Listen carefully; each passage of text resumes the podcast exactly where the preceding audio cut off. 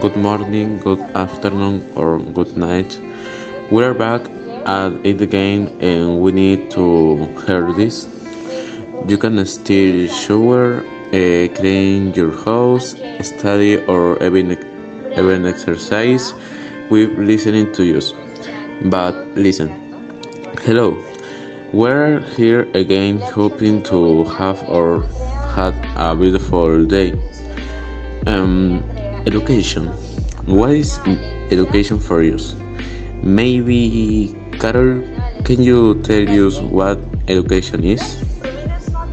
Thank you. I think that education is one of the most important things we have. Education is not only the things that you learn at school, but also the things that you learn in your life and it also helps you base your morals and ethics and who you are as a person.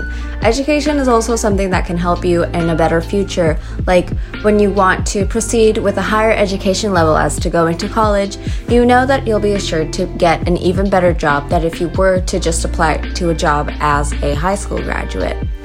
So, apart from that, I think that education is something super essential for our lives and it just helps us create the people who we are and also we can educate other people around us. And it's really important for us to value the education that we're given and, you know, to try to expand other people's minds and try to teach them new things too, with us learning other things too. Beautiful. Now, Miguel, give your point of view. I consider that education is an essential factor in people's lives, and at the same time, a gift that grows over time.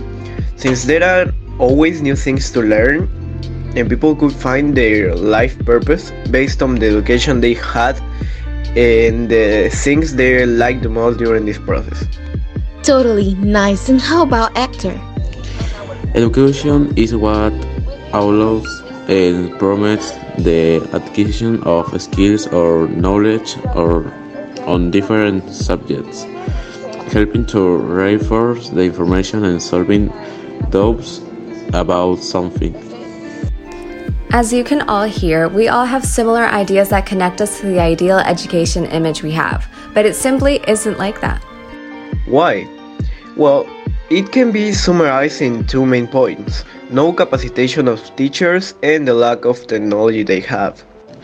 It also has its own small problems like dismotivation from students and teachers and all of that.